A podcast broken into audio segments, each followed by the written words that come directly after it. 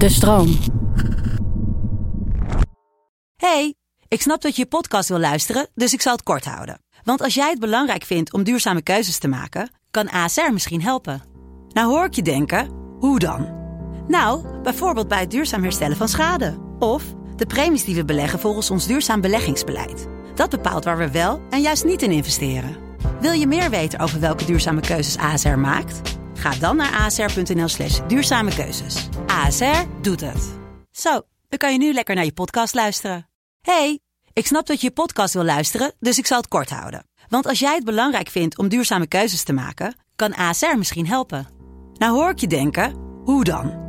Nou, bijvoorbeeld bij het duurzaam herstellen van schade. Of de premies die we beleggen volgens ons duurzaam beleggingsbeleid. Dat bepaalt waar we wel en juist niet in investeren. Wil je meer weten over welke duurzame keuzes ASR maakt? Ga dan naar asr.nl slash duurzame keuzes. ASR doet het. Zo, dan kan je nu lekker naar je podcast luisteren. Tim, als jij net de gebruiksaanwijzing van een, van een koelkast had voorgelezen, had het denk ik ook zo geklonken. Nach dem Nutzen sollst du den Tür schießen!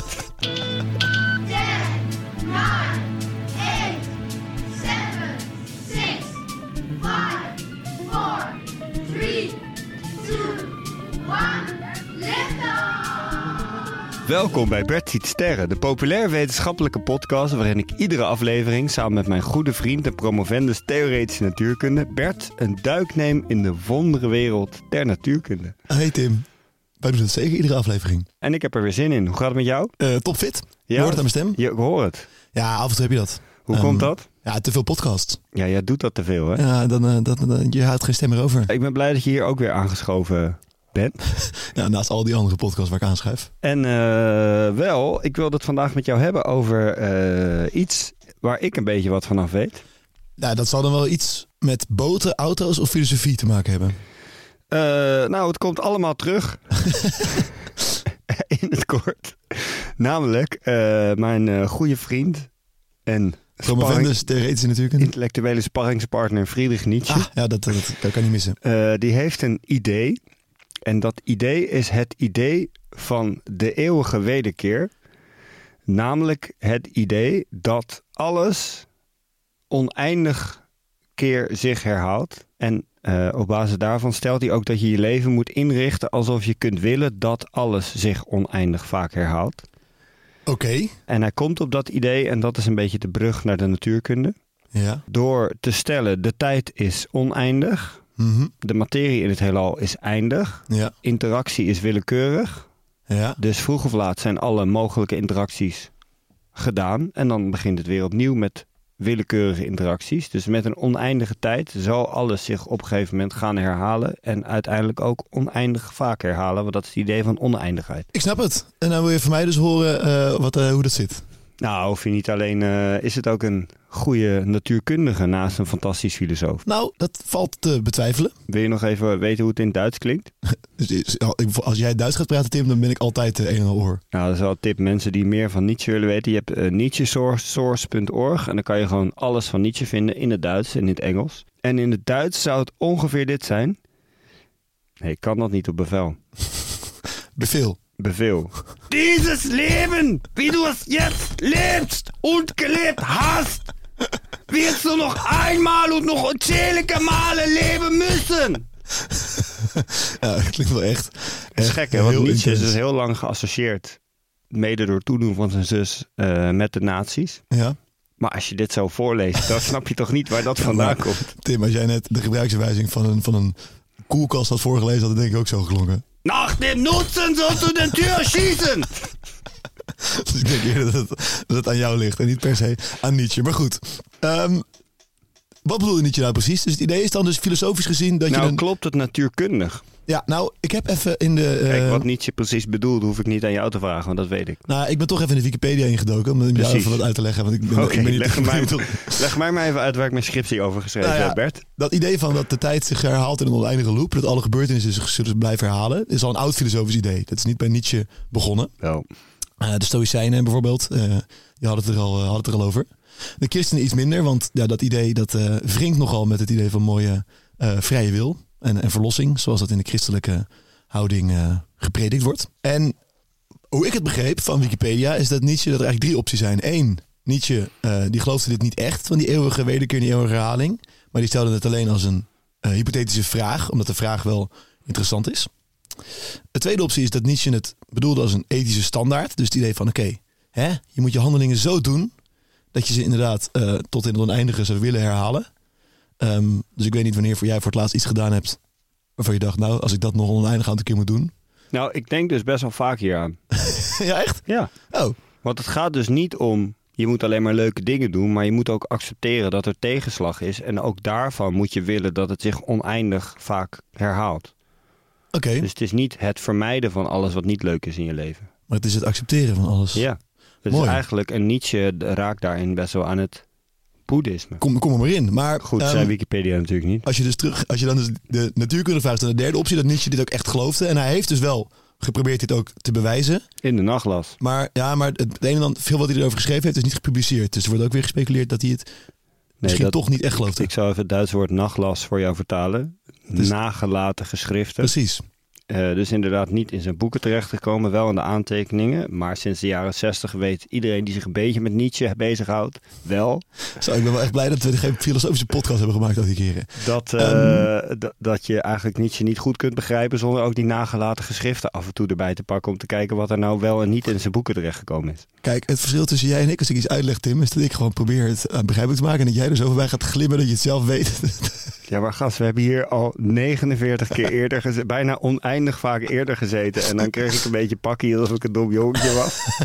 nu is er eindelijk iets waar ik een beetje wat vanaf weet. Ga je nu Wikipedia erbij In ieder geval, eh, het idee, het natuurkundige idee erachter is inderdaad als er een eindig universum is, dat oneindig lang duurt, maar er is dus een eindige energie, een eindige, eindige hoeveelheid eh, materie, ja, dan zal dat ook door een eindig aantal combinaties gaan. En als je maar lang genoeg wacht, dan zullen die zich uiteindelijk ook in een oneindige cyclus herhalen. Eh, en je kan dat ietsje misschien eh, concreter maken door het, even, het universum even terug te brengen tot een stapel speelkaarten. Als je die gaat schudden, nou, dan heb je één volgorde. Eh, en als je die nog een keer schudden, heb je een andere volgorde. En als je die weer een keer schudden, heb je weer een andere volgorde. Je snapt het punt. Als je dat een oneindig aantal keer blijft doen, komen sowieso alle volgordes langs. En ze komen ook uiteindelijk langs in bepaalde herhalingen. Andere woorden, je zal altijd na een eindige tijd weer terug zijn bij de eerste volgorde. Maar het is dus geen toeval dat Nietzsche er uitgerekend in zijn tijd mee aan de slag ging. Want in deze tijd kwam ook de thermodynamica op. Eh, en daarmee werden ook nieuwe vragen gesteld over het uiteindelijke lot van het universum. Dus het was niet zoiets dat alleen maar bij een filosoof leefde, maar het was iets wat ook eh, door natuurkundigen besproken werd. Eh, thermodynamica, Tim, dat is. Ja, daar, wilde ik, daar zat ik over na te denken. Thermo, temperatuur. Ja, Dynamica, beweging. exact. Temperatuur, bewegingsleer. Eh, zo zou je het kunnen zeggen. En het gaat altijd over processen waarbij warmte wordt uitgewisseld. En daarmee kan je soms dingen in beweging krijgen. Denk bijvoorbeeld aan stoomtreinen. Eh, en daar kan je ook dingen mee in evenwicht brengen op dezelfde temperatuur. En centraal in de thermodynamica staat een constante wisselwerking tussen een microscopische beschrijving, in termen van kleine deeltjes, bijvoorbeeld eh, gasdeeltjes in een vat van gas. En daaruit haal je dan macroscopische, zeg maar, van het grotere systeem eigenschappen, zoals bijvoorbeeld temperatuur. Eh, en dat is iets waar we het al eens eerder over gehad hebben, maar dat is wat ehm, de thermodynamica probeert te doen. Dus je hebt microscopische beschrijvingen, dan ga je eigenlijk waarschijnlijkheden gebruiken, statistiek, om de macroscopische gedragingen van een systeem te, eh, uit te leggen. Eh, met andere woorden, de vraag is hoe evolueert energie en warmte in een bepaald systeem? En dan kan je zeggen, wat is een systeem? Nou, een systeem is een stoomtrein, maar een systeem is ook eh, een kamer met eh, lekker eh, vuurtje erin. En een systeem is ook het hele universum. Dus vanuit deze thermodynamica kwam ook die vraag op van... oké, maar wat betekent het dan voor hoe de energie... en dus de, de bouwstenen van het hele universum zich door de tijd heen blijven gedragen en hoe ze evolueren. Helder. Mooi hè? En leuk dat ik de vraag probeerde te ontwijken dat jij zei. Dat klopt. En toen ging je het zelf even uitleggen. Ja, je bent, je bent heel, heel bedreven erin geworden. Ehm, en op basis van dit thermodynamisch denken, of deze thermodynamische, de thermodynamica in de natuurkunde, ehm, zijn er wel meer natuurkundige concepten waarmee je zoiets als die eeuwige wederkeer van Nietzsche ook echt zou kunnen onderbouwen. En het belangrijkste is, maar dit kwam dus wel na hem, dus het is niet zo dat hij dit gebruikte om zijn eh, eh, verhaal eh, te ondersteunen, is de zogenaamde herhalingswet van Poincaré. En dat is iets wat nog steeds gewoon overeind staat en ook veel gebruikt wordt. Wordt Poincaré- in Nederland ook wel de, de herhalingswet van punt vierkant genoemd? Of niet? Nee, nou dat... eh, dat, dat ah, ik hou Gekke de- naam eigenlijk, hè? Henri Poincaré, ja, was een Franse natuurkundige.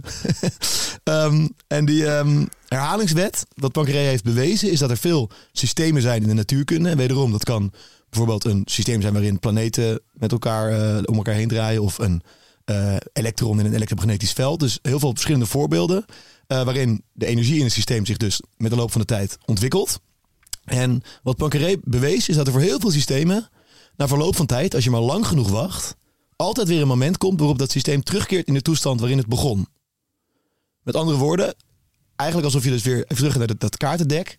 Eh, als je maar lang genoeg wacht, zal je uiteindelijk altijd weer de begintoestand waarin je zit terugkrijgen. En als je dat dus hebt, dan kun je er uiteindelijk daarmee afleiden. Wat, want het maakt niet uit welk puntje je specifiek als beginpunt kiest. Dat is elke toestand zich Hoe- zal, hoe, zal eh, blijven terugkomen. Kun je daar een concreet voorbeeld van geven? Ehm, nou, je zou bijvoorbeeld kunnen zeggen: ik heb eh, een klein eh, mooi emmertje met, met waterdruppels. Eh, en twee soorten, weet je, ik heb waterdruppels en ik heb inktdruppels.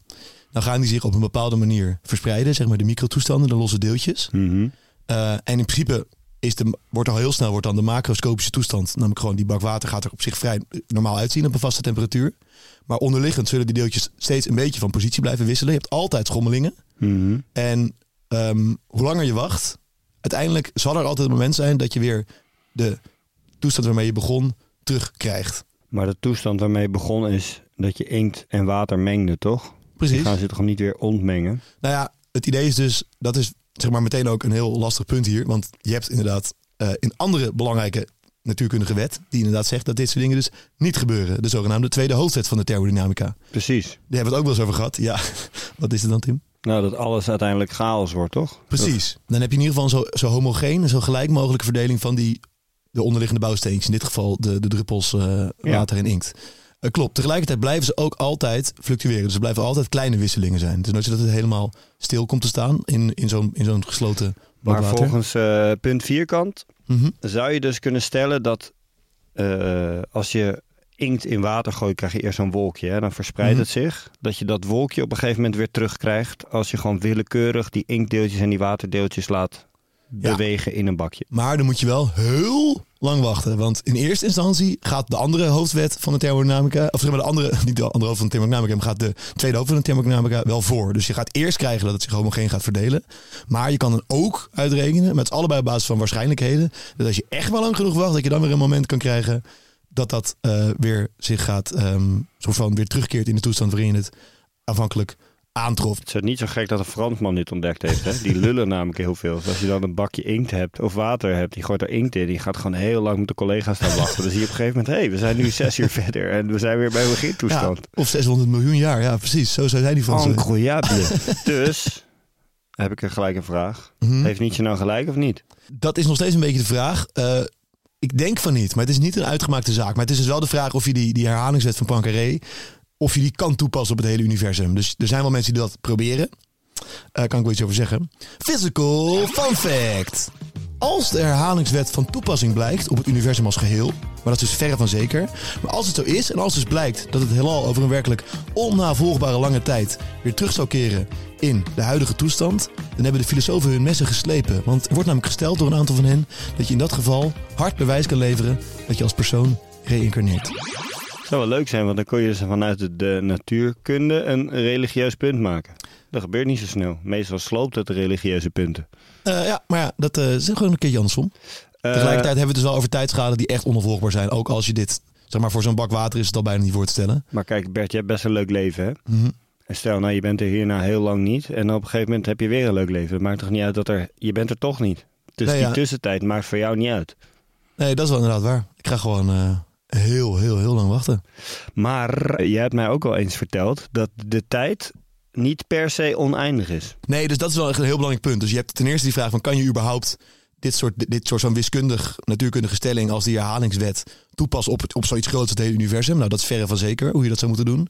En ten tweede ging men er vroeger, dat is wel echt een groot verschil, vanuit dat het heelal statisch was. Dus dat je een eindig eh, heelal had. Want dat is ook een van de, een van de uitgangspunten. Een eindig aantal materiedeeltjes en oneindige tijd.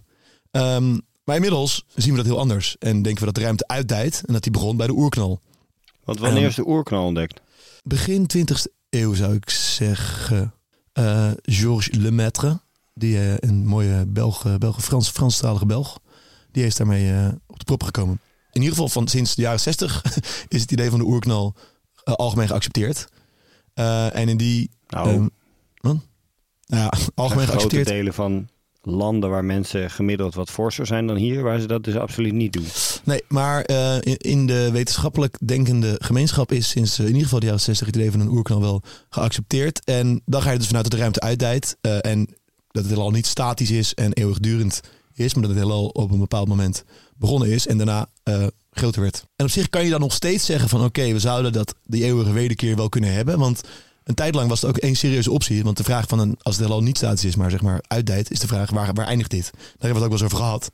Eh, en een tijd lang was de serieuze optie dat het heelal na een periode van uitdijing uiteindelijk weer zou eh, inkrimpen. En er eh, een soort van oerkraak zou komen, of in het Engels de Big Crunch. En dat hij daarna weer opnieuw, zeg maar, opnieuw zou gaan uitdijen. Dus dat je eigenlijk een soort van eh harmonica-achtig effect krijgt. En als je dat maar vaak genoeg zou doen, dan zou je kunnen zeggen dat je uiteindelijk ook weer precies dezelfde eh, evolutie van het heelal terugkrijgt. Eh, maar inmiddels is dat ook niet meer echt een geaccepteerd idee. Want inmiddels denken we niet dat het heelal weer inkrimpt, maar dat het heelal steeds verder blijft uitdijen. Of zelfs uiteindelijk langzaam tot stilstand komt met de zogenaamde hittedood. De grote bevriezing. In ieder geval dat het allemaal in een mooi thermisch evenwicht komt. Waarbij er dus nog wel uitwisselingen zijn in het evenwicht. maar dat het nog meer zal lukken om ergens heel veel energie naar één plek toe te krijgen. eh, om daarmee mooie dingen in beweging te zetten. Dus inderdaad een lekker eh, vegetatieve toestand van het hele heelal. Eh, en als je vanuit daar gezien... Nou, zal het in ieder geval nooit helemaal terugkeren naar de begintoestand van het heelal. Want die was, toen was het heelal namelijk, net in de oerknal, compact en heet. Dus dan is het, wordt het wel lastiger om dit soort ideeën er nog in te fietsen. Dus, definitieve antwoord is er niet. Nee. Er zijn veel theorieën. Ja, ben je alvast aan het pitchen? Nou, ik dacht, is het tijd om in de lucht te stappen? Ja, ik denk het wel. Dan eh, stap ik in de Space Elevator. Dan start ik mijn supersonische sportswatch. En dan hebben we het over Nietzsche's eeuwige wederkeer van het gelijke. Nietzsche, Duits filosoof 19e eeuw, stelde dat vroeg of laat zich alles zal herhalen. En dat je ook je leven moet inrichten alsof altijd zich alles herhaalt. En dan is de vraag, klopt dit?